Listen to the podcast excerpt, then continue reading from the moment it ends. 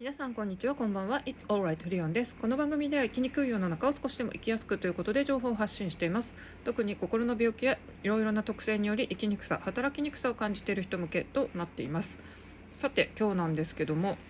なんとですねすごい勘違いをしてたことに気づいたのでその話をしたいと思います。ちょっと私としてはびっくりなんですが多分この話を聞いた人はアホじゃないのという、えーと、勘違いっていうことについて語ります。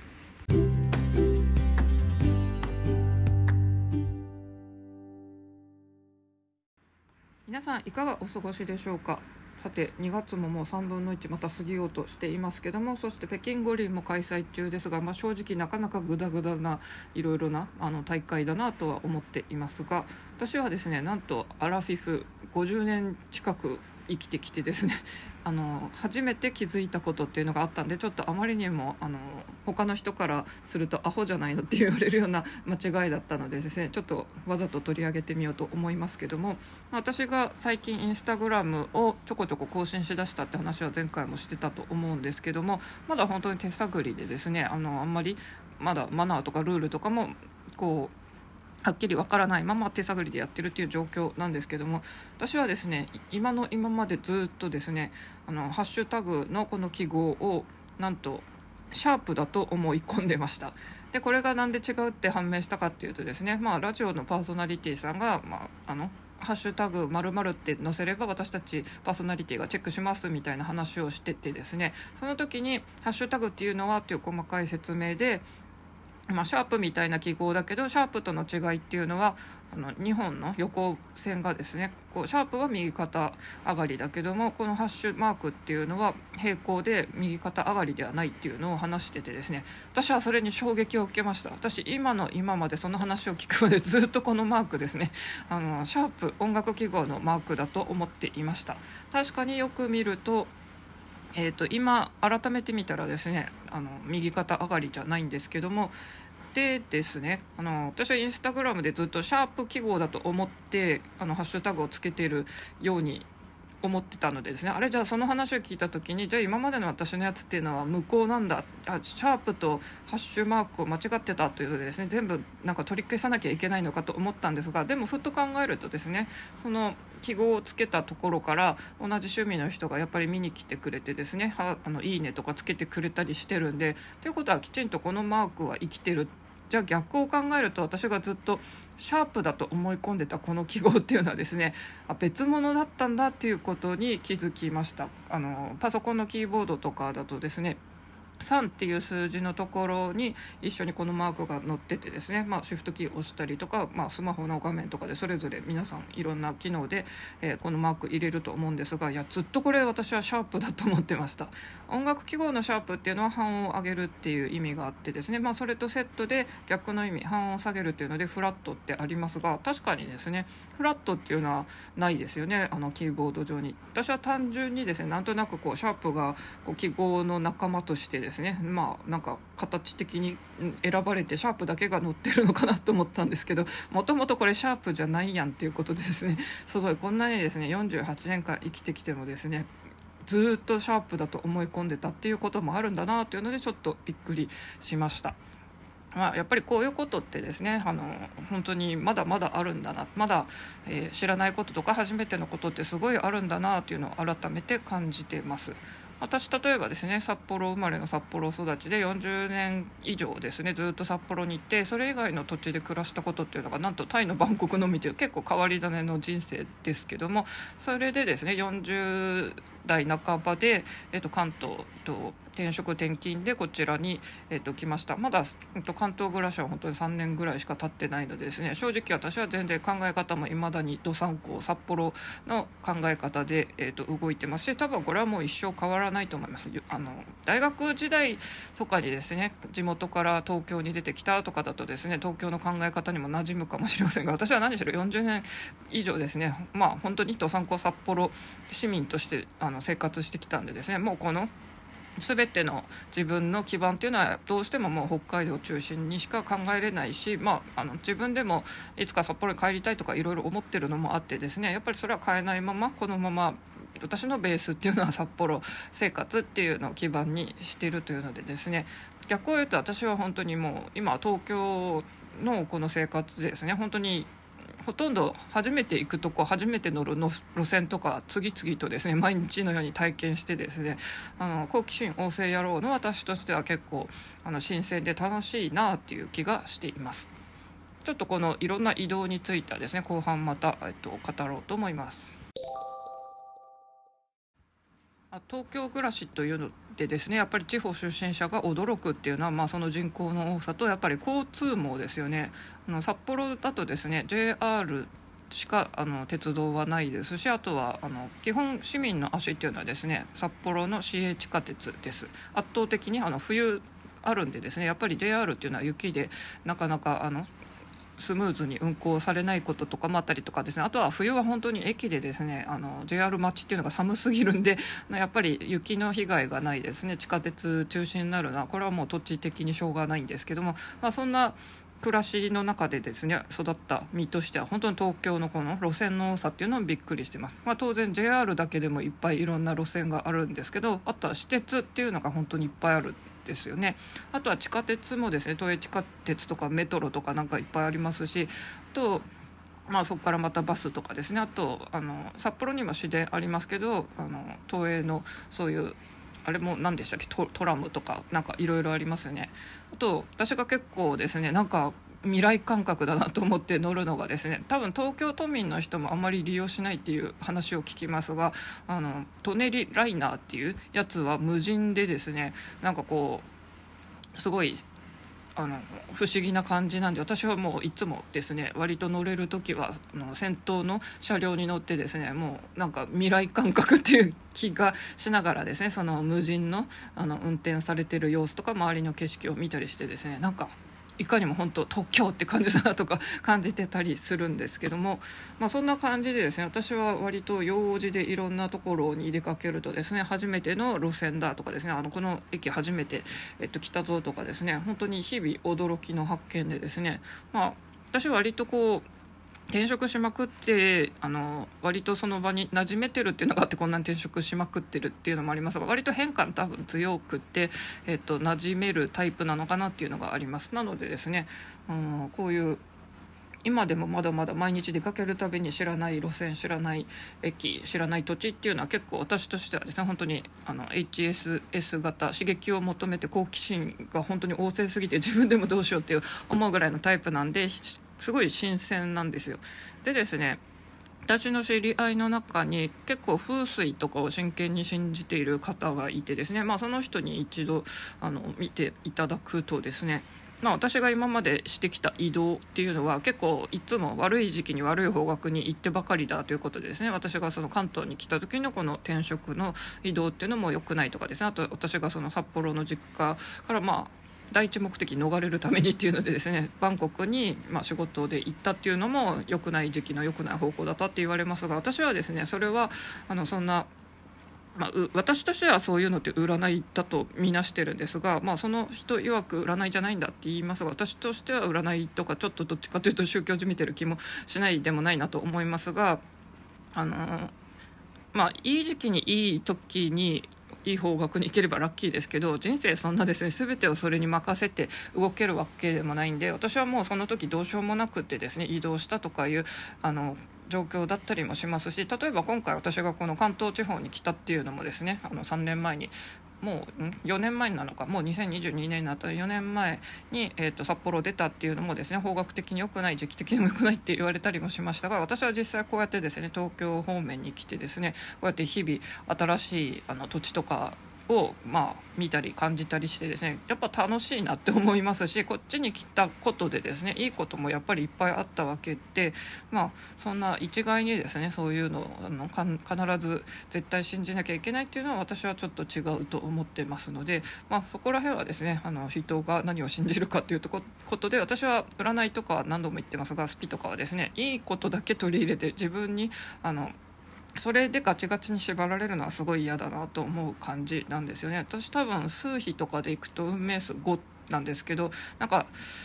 侍占いとかやってもやっぱり武士みたいのでですねその人から指図されるのはすごい嫌うとかあって自由を好むって本当に私そうなんですよだからですねあのあなたはこの時期にこの方角に行ってはいけないとかですね逆にそうやってガチガチに固められちゃうと私は本当にすごい反発したくなるタイプなんでですね、まあ、そこら辺は本当にあの信じるも八景信じないも八景まあ占いとかはですねうまく活用していけばいいんじゃないのかなと思っております。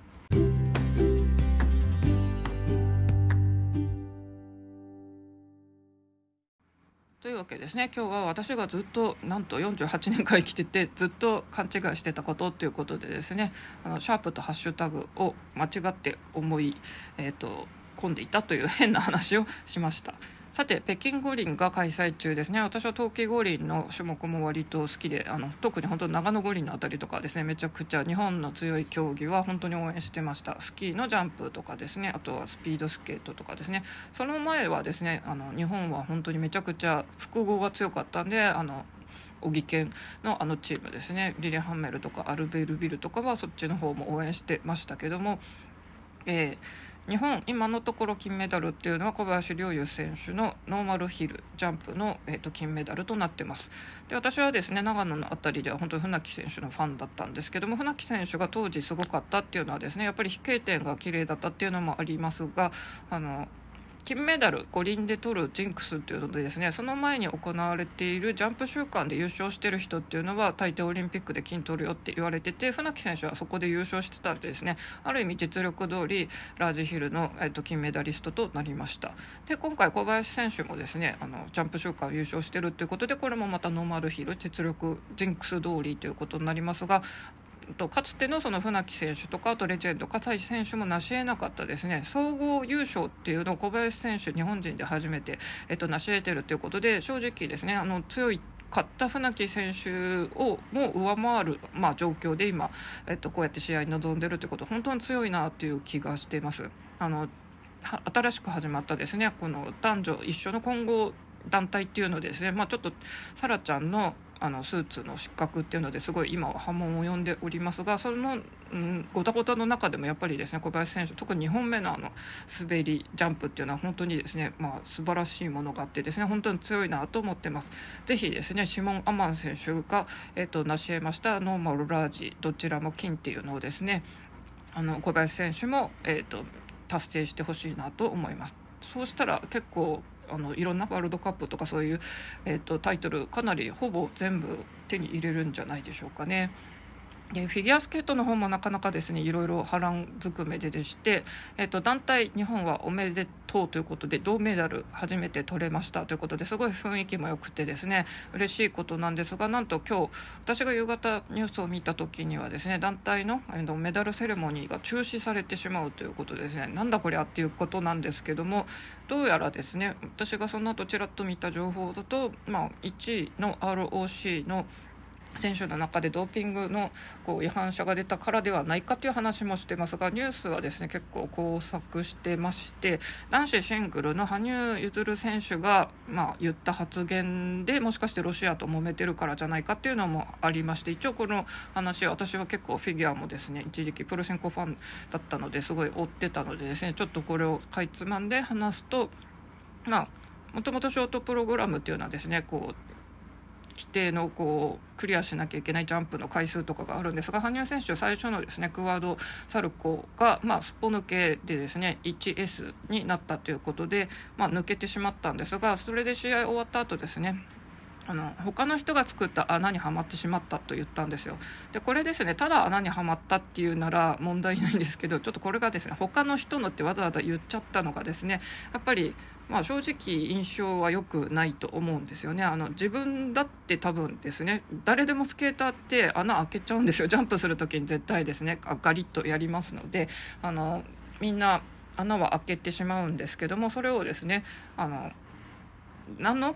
あの枕言葉もつけずに穴にはまったっていうんだったら問題なかったんですが他の人の作ったって言ったっていうのがまず一つ。さらにですね加えてあのその後のインタビュー修造氏とのですねテレビ番組の中ではさらにですねあの彼が飛んだのが、まあ、サルコーってやつなんですけども自分が飛んだそのジャンプじゃなくてですね多分 T とか F あの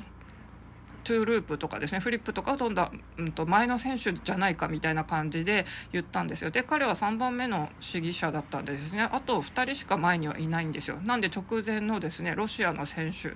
が、えーと、彼のこう盲信的なファンによってですね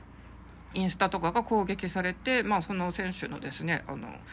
コメント欄は閉鎖されたとかですね。あとは結構殺人予告まで受けたっていうふうにロシアのニュースで発表されててですね正直、えっと、大揉めってなってるんですよ。でまあそれでですねロシア ROC の選手と日本の選手がですね接触するとその熱狂的なちょっと狂信的なファンによってですねなんか本当になんか事件が起きるかもっていうのがあって中止になったんじゃないかっていう話もありました。まあこれは多分ドーピングの方が影響してると思うんでその事件とは直接関係ないとは思うんですけどもただですねやっぱりちょっとその他の人のっていうのはちょっと配慮のない発言だったのじゃないかなと私は思いますけどいかがでしょうか。まああの男子の今ですね3人、うん、あの1位ネイサン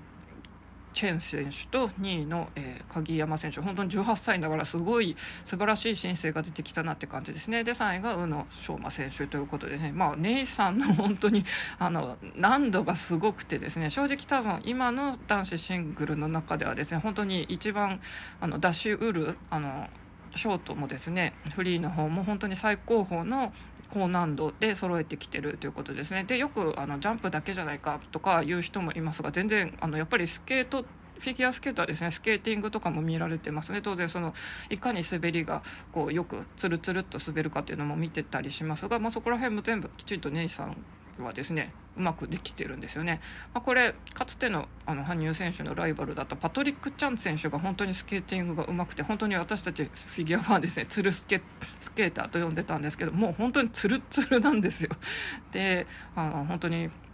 まあ、それでですねあのパトリック・チャン選手で今のライバルは姉さんチェン選手でみんなですねそのチャンとかチェンとかですね結構ヤフコメとか見ててもですね書き間違えてる人いたりします。まあジャッキー・チェンとかいろいろいたりしますけども。あちょっと男子シングルの方はちょっとですねそこの、えーと、かなり波乱な感じとなっててですね、まあ、明日10日にですねフリースケーティングがありますけどもあとこのあの団体のですねメダルセレモニー中心の詳細はまた新たにニュースになってるのかちょっと私の今の状況では分かりかねるんですけどもまあ明日もですねあの結果見たいなと思ってます。あとですねスピードスケートの方ではですね高木選手とかあと小平選手とかですねまたメダル候補が出てきますしあとは平野歩夢選手、まあ、のハーフパイプはやっぱり見てて気持ちいいですよね。あとはアルペンとかもですねなんかいろいろあったりするようですけどもいや冬のこの競技って本当過酷ですよね。あの雪国育ちでですねある意味札幌のあの子供たちっていうのは学校小中高高校もですね あのスキー学習があってですね私スキーはすごい苦手だったんで本当にやめてくれと思ったんですが私本当にですね あの高校の時とか友達がですね運動全然2人とも苦手だったのにスキーだけは2人とも得意っていう人と一緒に行動しててですね あの私が滑りきれないですね。上級者コースにうっかりと連れて行かれてですね。で2人ともコブはスイスイあのひょいひょいとですね滑り降りれるんですけど私の腕前ではですね コブうまく滑りきれないですね。本当に転んでですね私はもう雪山で死ぬんじゃないかっていうかですね降りれないよっていう恐怖とかですねもう呆然としたことがありますが本当にあの雪国育ちでもですねそんなもう上級者コースのですね自分の実力を超えたコブ山とかに連れてかれたら本当に泣きたくなりますっていうので私は結構スキーのああいうですね。まあ後部とか見たらもう怖いとしか思えないんですがモーグル選手とかってすごいですね。あの後部をひょいひょいと飛び越えてすっごい速さでゴールしてですね。本当見応えあったりするなと思いますが、まあ、なかなか本当うん、外でやる競技っていうのは本当に自然環境に影響されてですねジャンプとかもそうですけど風とかに影響されるんで本当に過酷な競技だなという気がしております。まだ、まあ、残り競技の日々が続きますのでですね日本の選手、まあ、あと全選手参加者の皆さんがですねあの安全に、えー、自分の実力を出し切れたらいいなと思います。大丈夫だよ大丈夫。あなたはここにいるだけでいいんだよ。というわけでそれではまた。